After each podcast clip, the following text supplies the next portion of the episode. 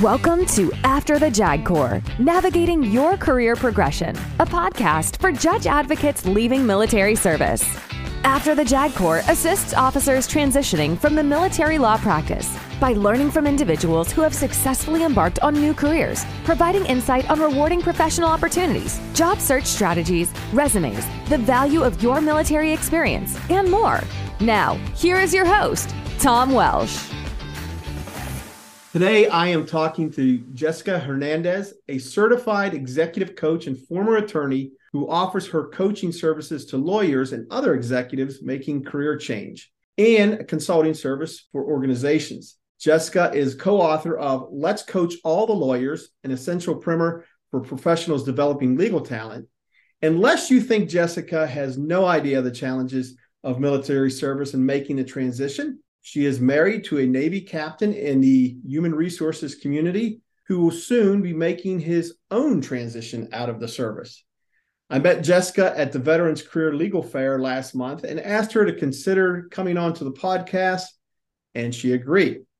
So, with that introduction, Jessica, thank you and welcome to the podcast. Thanks so much for having me. Well, before we turn to the subject matter near and dear to my heart, which is JAGS making the jump from a military law practice to the civilian sector, why don't you tell the audience a little bit about yourself? Sure. So, I graduated from GW Law in 1997, a little while ago, and I spent almost 12 years in New York City doing primarily M&A and securities law. I worked at a big AmLaw 100 firm, a smaller firm that had about 50 lawyers, and then I was in-house counsel at a hedge fund. And I met my husband, who is now a captain, at a wedding in Atlanta, and I knew nothing about the military at that point, but we were engaged in four months, so I had a crash course.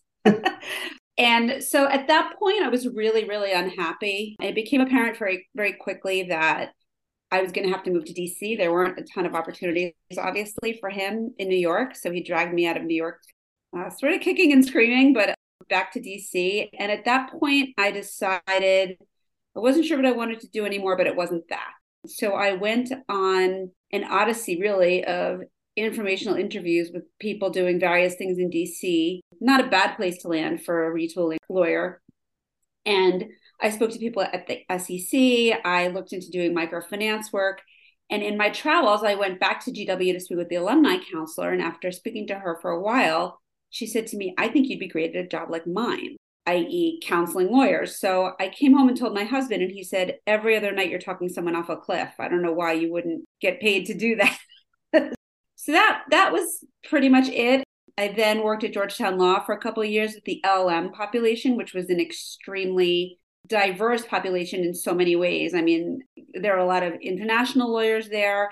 It was diverse in terms of practice because at that time, I don't know what they're up to now, but they had 13 different LLMs and certificate programs. And it was also very diverse in terms of level. So you had people who went straight through and got an LLM, then you had people who were very senior who were maybe retooling or looking to get an additional credential. So it was a very good initiation into working with lawyers in this capacity. So yes, a couple things question. struck me there was one, the reason I started this podcast is people redefining themselves. So you've actually gone through that experience yourself, right? really, I think speaks to anyone that's going to hear this. And the second thing, of course, I think you realize with the LLM program at George Washington that the Navy JAG Corps Georgetown or Georgetown, that's right. Georgetown, right. we send some people there, not as much as George Washington, where you went to law school, but we send some to Georgetown, and we actually have a former JAG who is there now. So a lot of intercession there between your your touch points and things that some of the people that might be listening to this podcast have done. I recollect that there was a certificate at that time, I believe, in national security that had quite a number of veterans and some active JAGs as well. Yeah, and I think Todd Huntley, who's I'm talking about, he's at the uh, Georgetown National Security Law Program. So go ahead. Oh, so just to finish my how I ended up here. So after Georgetown, I was at Georgetown for about two years, and then I moved over to the private side again. I was an internal career development resource for the attorneys at Morrison and Foerster. I was in that role for almost nine years. And during my time there, I became certified as an executive coach. I was fortunate that they supported me through that. And then in early 2019, I left that role in favor of starting my own coaching and consulting business. That's how I am here. So before I ask the next question, let me save the audience from having to go on Google. Your website is www.jlhcoachingconsulting.com. Thank so you. That's where they can find you. But before I get into talking about your services, how do you become a certified executive coach? What does that entail? There's sort of um a lot of misinformation out there about what coaching is and there's sort of like lower C coaching and capital C coaching. I attended Coaches Training Institute, which is the, to my knowledge, the biggest, oldest coaching training organization that's out there. I did a rigorous 14 month course. The first six months were five or six in person, three day intensive training sessions. And then after that, go into a more elaborate sort of quasi virtual program, which includes reading, homework practice, meetings, and that that takes six or seven months, and it all culminates in in an actual written and oral exam to be certified. So, you know, there are people who go out and hang out a shingle saying they're a coach, but I have actually been trained in in coaching and i would say to anyone out there looking for a coach the much like lawyers have the bar coaches have the international coaching federation the icf the ICF is an accreditor of schools, and you want to make sure that the person coaching you has an ICF school certification. That's how you know you have the real deal. So when someone says, Hey, Jessica, I'm interested in being coached, what are the sort of the services and processes that you take them through as they try to make a jump to their next challenge? So my coaching practice encompasses pretty much anything that can happen to an attorney during a legal career. And so the transition coaching is a subset of my work. I also work with people, for instance, when they receive a comment in a performance review that's an issue they need to ameliorate but don't know how.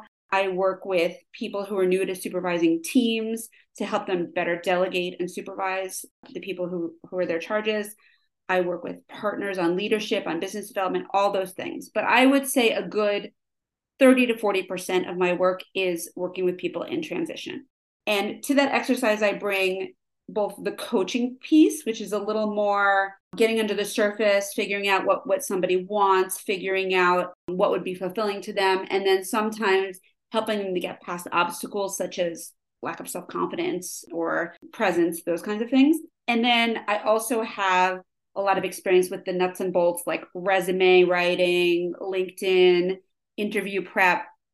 So my work is the marriage of those two things. And particularly when you're talking about somebody who's transitioning into a completely different sector, like a JAG, the coaching piece can be really, really powerful because you have a lot of, you know, imposter syndrome kind of stuff. You have, particularly with military, and I have this discussion with my husband a lot. You're used to speaking in a certain way that might require some adjustment for a different venue. And then even just kind of getting under the surface of how you want to manifest out there in the civilian world, the coaching can be very helpful for that piece. And then, of course, like interviews and, and resume writing, that's a lot more about the PR of you, right? How you want to put yourself out there, how you want to express um, what you want in that next step. Yeah, I mean, there's things bef- that you just mentioned were things that I think if you were to go back and listen to all the episodes that we've done, you'll hear that refrain a lot about imposter syndrome, trying to market yourself, figuring out your brand, trying to determine what we want to do. And from the perspective that I sit at, and the reason I started this podcast is when you've been institutionalized I compare it to like Brooksy and Shawshank Redemption. You don't know what is out there. So you're asking, as Donald Rumsfeld would say, uh, about a known unknown. And mm-hmm. there's a lot more out there that you can do with that law degree, that you can do with your experience, that we really can even come to appreciate having been wearing uniforms for the last 20, 30 years, whatever the case may be. Well, so, it's interesting because a lot of the lawyers I work with are also big firm lawyers and they suffer from the same they are also very institutionalized. And to boot, they have been working such intense hours that they haven't had five seconds to even investigate what else there might be. And some some of the big firm lawyers I work with are involuntarily terminated. They come to this with the imposter syndrome of having been terminated, not having any idea what else is out there. And sometimes it's been after a pattern of being really told that they're not doing well for a long time. A lot of my work is trying to make the unknown more known.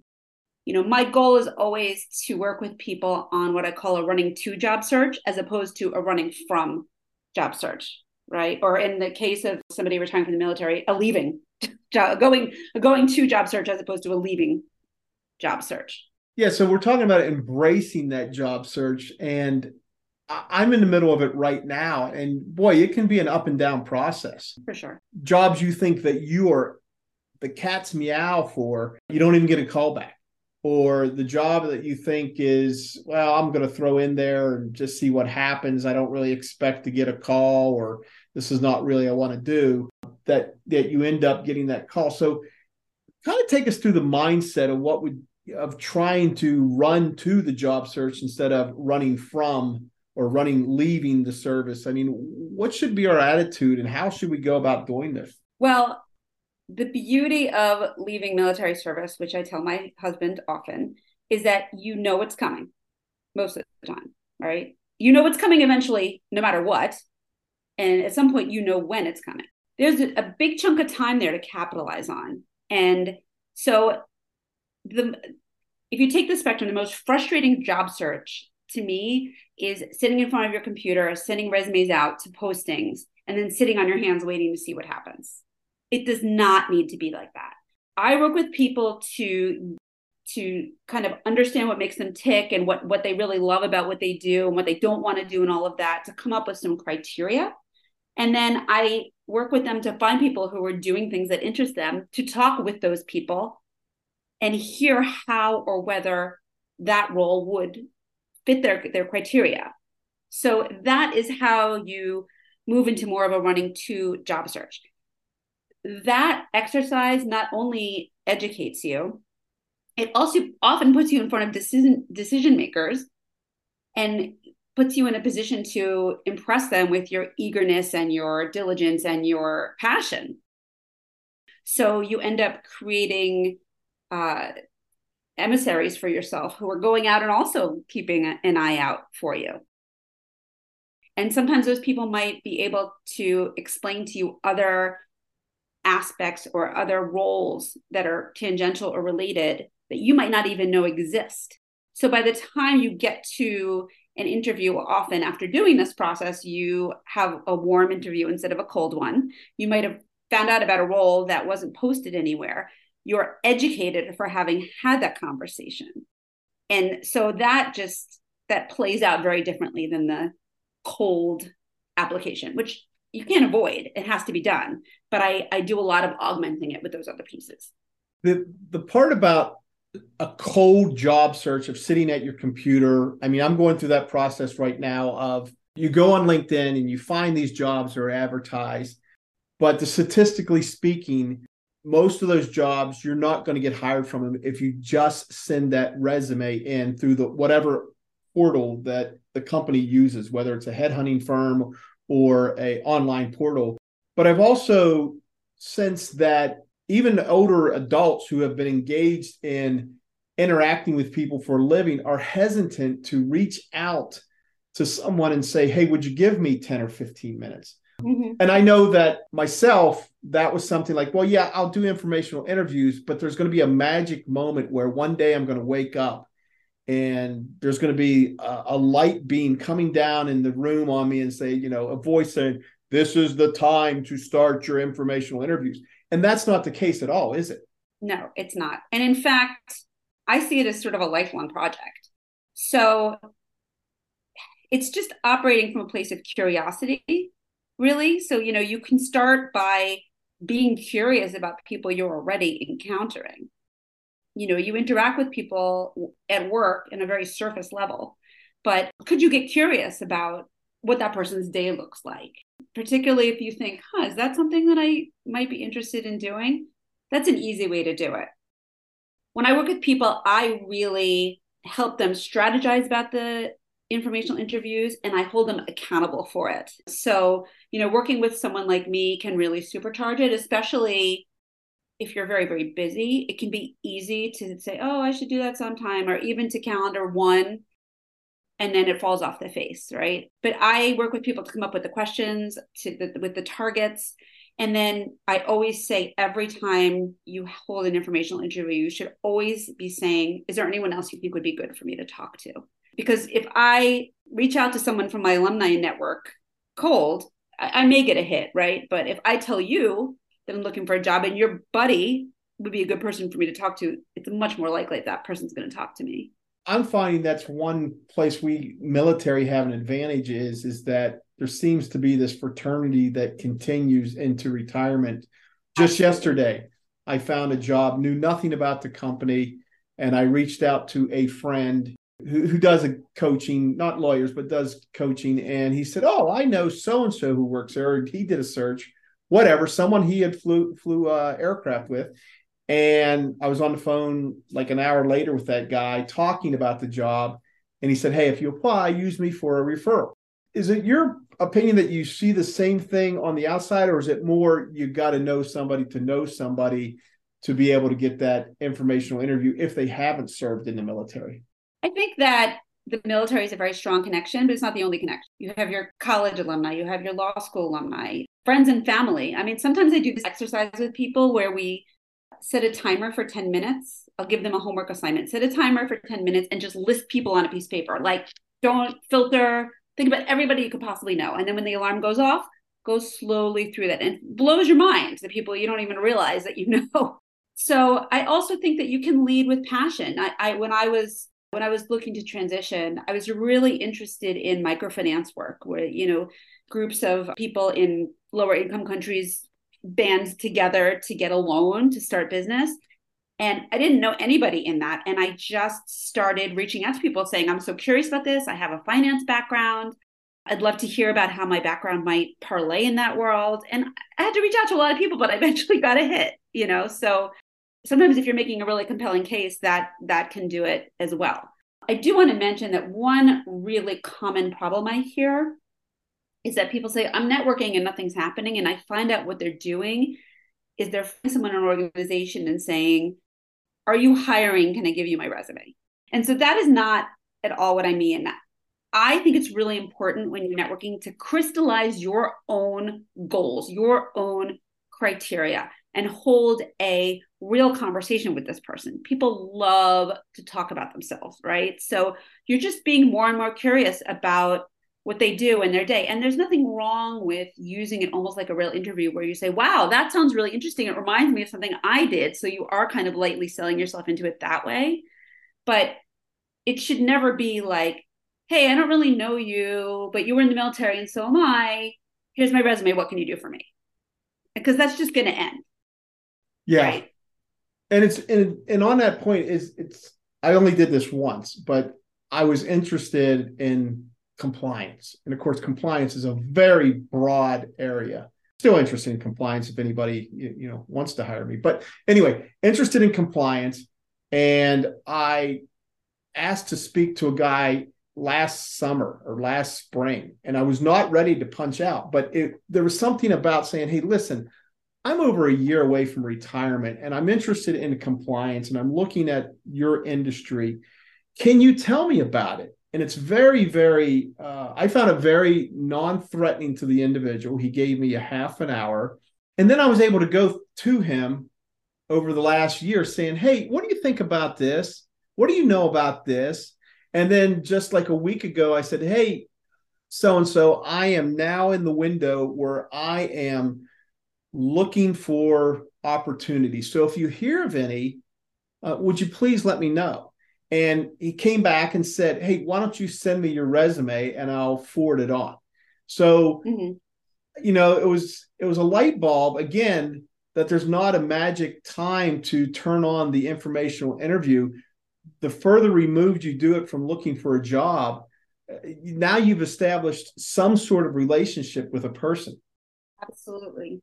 Absolutely. I couldn't agree more. And you know, you're right. Like what you don't want this to come across as is transactional. So the further out you back, then it becomes more relational as opposed to transactional. And those are the people who want to help you. Right. Nobody wants to be hit up, right, for a favor. um, but if this guy knows you and you've been curious and you've been interested, he will also feel much better about recommending you because you've already demonstrated that you want to learn.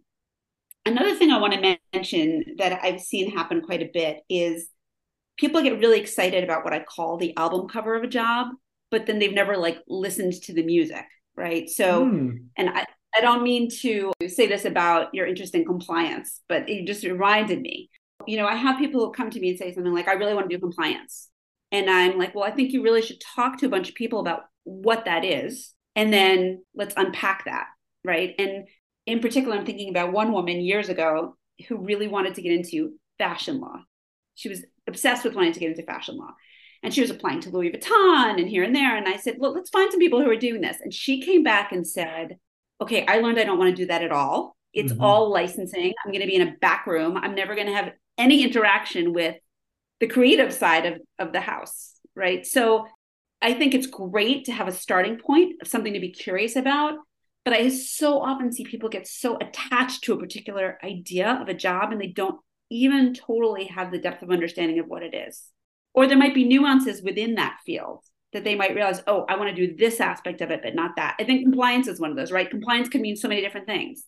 So, you know, really drilling down to where your skill set would parlay and what would be satisfying to you is a great use of those informational interviews. Yeah. And again, this gets back to we don't know what we don't know of the term compliance. I had somebody say, well, what kind of compliance do you want to do? And it's like, I don't know. Everyone probably want one of the skills, at least on the Navy side, because we don't deal with contracts, we don't deal with procurement like the our Army and Air Force brethren do. That we feel like, okay, that's something I can go into without really understanding exactly what it entails. So I, I don't disagree with what you had to say there. And I like that analogy, the album cover without listening to the music. That's that's a that's a pretty good descriptor. You're making me think also, I mean, one thing I've, I've learned about the military is that if a civilian job is like a whole pie, right? Like in a particular field, a lot of times military candidates have three quarters of the pie or half of the pie, right? So understanding what that whole pie is and how you can acquire that additional piece or pieces, or even make a case about how you will be able to acquire those pieces is really, really important. And going that's something back, else you would learn from interviewing. Going back to your album cover and song analogy. If I want to hear, and for the you young lawyers, an album was this round thing that you bought at the store and you put on this thing called a record player. Black and shiny. Yeah. Anyway. Yeah. If I want to hear a track of music now, I can go to Apple and I can hit the preview, Apple iTunes, I can hit the preview and get an idea of that song. So let's say I'm attracted to the album cover of this job. How do you recommend going about to find out about the songs on that album when we can't just go to a website and hit play? Right. So I'm thinking about I had been an M&A lawyer for many years and I was thinking about working at the SEC. So I reached out to my law school to find people who had gone to my law school who were working at the SEC and was very blown away by someone in my class who I didn't even know who was super excited to talk to me. So I went and talked to him about it. And in that conversation, I was like, tell me everything about working here. Tell me how the transition was from private practice into this role. What did you what do you wish you had known when you were looking at these types of roles? You know, those kinds of questions are how you start to flesh out what's on the album. Right. So finding any entry point of contact gets you started. And if you sometimes you realize the person you're talking to is really not the right person, and that's helpful too, right? So, oh, I understand that you're doing X. That sounds really interesting, but the more you talk, the more I realize my background would be better suited for Y. Do you know anyone who's doing Y? That's totally fine. Yeah. That's totally fine. Yeah, you know, and and again, I uh, I saw a job pop the other day, and I said, "Hey, this looks interesting," and it was I reached out to a, someone who had been a guest and works at that company, and he said, "Oh, okay, yeah, you know, they, absolutely apply. I'll refer you, but you know, know that they're gonna they want to they want you to have a knowledge or a history of financial transactions." I'm the government. I just know how to spend money. I don't know how to, you know, actually structure them. And it was like, wow, you know, that to the to me, that just that one little piece was enough for me to to pause and say, you know, I, I don't want to go in there and be the be the the meme of the of the little dachshund applying for a sheepdog position, not knowing what I'm doing and getting blown out of the water there. So uh, that's but what that's I'm really... hearing there. You, so this guy has his lingo and you have your lingo, right? If that were me, I might say, well, give me a little more detail on what you mean when you say financial. Like, I would not let a word I did not understand pass me by because you might be able to make a case. Hmm. See, there you go. See, I'm learning. I'm learning. So, Jessica, let's say there's someone in this audience saying, wow, you know what? I think I could benefit from a, her coaching. So, what would you recommend as far as the timeline, as far as them starting to work with you? So, let's say I know that I just put in my paperwork. It's going to take me nine or 12 months to, to be retired, to have my final paycheck.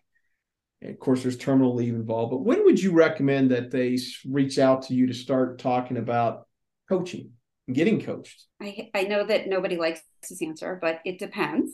I think that some people have a pretty clear sense of their target, and it's more an exercise of breaking in so that would be a shorter tail.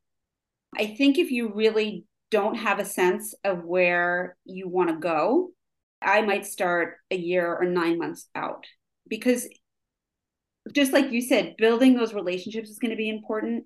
It's so great to have space to explore and not to feel pressured. Sometimes I work with people and we identify something and then we stop and then we restart, you know. But it's it's never going to be I don't think it will ever be a bad thing to hone in on a target and start thinking about how you're going to cast your materials for that target. You also may identify something that you need to learn or, you know, bone up on, and you would have some time to do that as well. Yeah. But well, I have helped people find jobs in extremis, you know, pretty quickly too. You know, those are those are the job searches where you might not get everything you're looking for. but you know, those can happen too. Yeah. So resumes, you know, we're not going to do a deep dive on resumes, but do we do we tend to overthink them? We do tend to overthink them. My view of resumes is that it's a PR piece that's serving as a proxy for you as a person. The person who's looking at that resume, you have to imagine them being exhausted and having gone through a big stack so doing anything too fancy or creative, I think becomes an annoyance for a recruiter. I tend to have people hew fairly closely to like a law school format. I will say that if you've been out of law school for five years or longer, you should go to two pages. Many people don't flip and put their job on the top. They get stuck in that law school mentality that the law school should be on the top, but your most recent experience should be on the top. So for probably all of your listeners, you're talking about having your your professional experience on the top. In the course of your informational interviews, I always recommend people try to get their resume in front of their target because I know no career coach could ever know what on a resume is going to appeal to every single practice area, geographic region. The people who are actually at ground zero for that are going to be your best advisors. But again, that takes some warm up, right? You're not going to just send your resume cold to somebody you don't know and say, give me your input. But, you know, if you have had this conversation about compliance, you've been talking to this guy, you've already started to kind of make your resume appeal to some of the things that he's talked about, then I think it would be very appropriate to say, hey, you know, I have a live one here. I would love to just get any brief thoughts you have on my resume before I send it over the transom you know, there's a balance there that I'm finding between the automated review systems and trying to get the right buzzwords and being able to tell your story. Just recently, another place that I applied at, I got, hey, why don't you submit a resume? You look good for this. And I did, you know, I went and looked at the job description and, you know, used uh, the AI to, to get it there. And then nothing. And then just last night, I come to learn that, oh no, they people screen these individual screen. They don't put them through the AI. And As a result, you're missing the opportunity to explain how your military service translates and why it would be a good fit. Because now we just assume that everybody uses the automated screening processes. Yeah, I think that's a dangerous assumption. I'm not saying it doesn't happen. First of all, I would say anybody who's leaving the military in favor of a civilian position should have like a profile statement or summary statement up top saying seasoned, you know, seasoned military attorney or seasoned JAG with XY experience seeking to leverage skill set in Y situation. I think that should be on the top of the resume in all cases. You want it so that when the when the recipient pulls that resume up, they're not like, why do I have this resume? Just tell them why, like right up front. As far as the AI and the algorithms, I try to look at the job description and use the same language they use to the extent I can. For instance, if it says SEC, I would not write out Securities and Exchange Commission. Right. I would use the same words. I would also prioritize whatever I have that's relevant in the same level of priority that they have prioritized it to the extent possible. But beyond that, I would not let the digital world influence the readability of my resume or the Got case it. I'm making on my resume. It's a very fine line. And again, I hate to sound like a broken record, so to speak, but I cannot underline enough the importance of informational interviewing to hopefully avoid all of that, right? Because once you have someone on the other side of that pulling your resume, it's a completely different ballgame. Or handing in your resume, completely different ballgame. Yes. Although I know it's not not necessarily doable, particularly when you're talking about government. Yes, yes. Really good stuff. And for those that are listening, uh, our young Jags, a record and an album are sort of the same thing. So, what am I not asking? What am I failing to ask you? You've already jumped on a couple things that I missed pointers of like, hey, why don't you clarify what exactly means and not just rely on your own understanding? But what are some of the things that maybe are basic that I'm not asking you because I'm I'm Brooksy?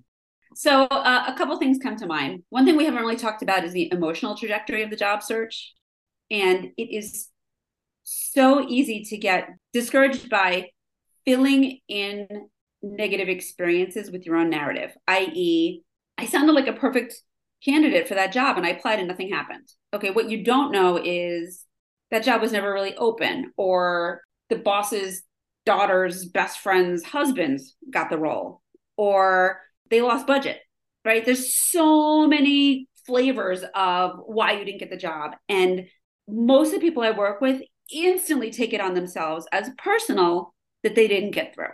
Hmm. So I would say reminding yourself that this is a numbers game, reminding yourself even a perfect stellar candidate still gets dinged because it's there's so many factors is really important. I also think that complementing your job search with networking can be a much more positive and affirming experience for somebody over that kind of constant negativity which can you know i've seen people say to me like i i can't even apply anymore. I i, just i'm never going to get another job because it's just soul sucking right? I also think it's important to stand squarely in what you know you know you're good at both on the surface of what it says that the job requires and also what you know to be true about yourself right so if it says these kinds of pleadings and you've never done them but you know you're a great writer and you know you're a quick learner, you can articulate those things. It kind of is like what you said about financial transactions. Get underneath the surface. Figure out what what is the skill set required to say that I'm good at such and such. Particularly with military candidates, there's more leeway. They know. They know that a military, somebody who's just coming out of the military probably hasn't done too many financial transactions. So having the strength in yourself and your own skill set to say, I'm great. Here's why I'm great. Coming across with passion. Here's why I'm so excited to do this is going to carry the day in a lot of instances. You know, it sounds oversimplified, but I truly believe it.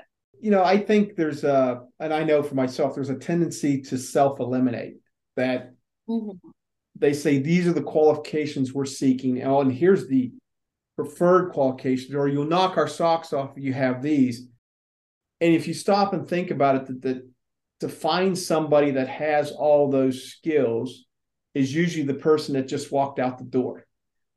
Right. That at some point they did not have those skills. Those were things that they learned while they were there. And yeah, it'd be great if a clone could walk in the door. And and that's something I have to keep telling myself is this is the prototype that they would love to have, but they're dealing with humans. They're probably not going to get somebody that has all of that.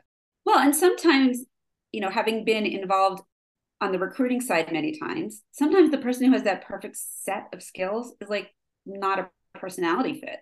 I mean, I have been in conversations on the recruiting side where we're saying, Jane's got all the things, but Bob seems like so much more excited about this position, seems like a learner, seems like he would just hit the ground running, take ownership, figure things out on his own. Those are the things that can't be taught.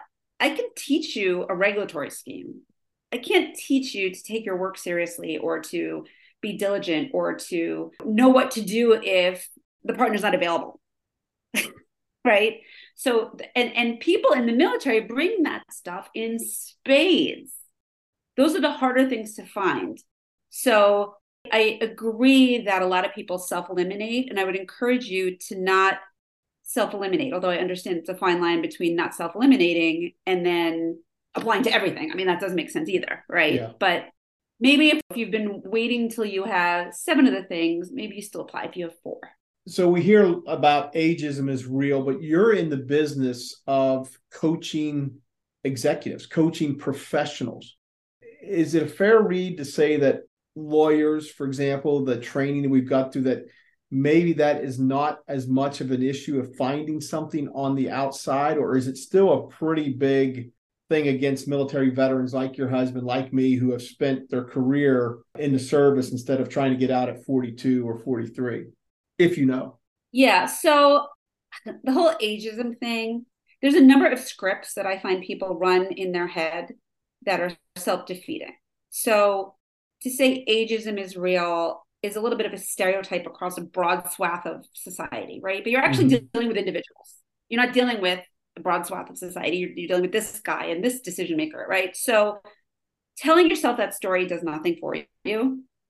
I also think if you're retiring from the Navy later or the military later, it's not like you've been doing nothing. You have been working. You are a seasoned employee with a humongous skill set, some of which cannot be obtained in the civilian sector right? So I've worked with a lot of people who tell themselves that story, well, I'm too senior or I'm too old, and they all get placed. they all yeah. get placed.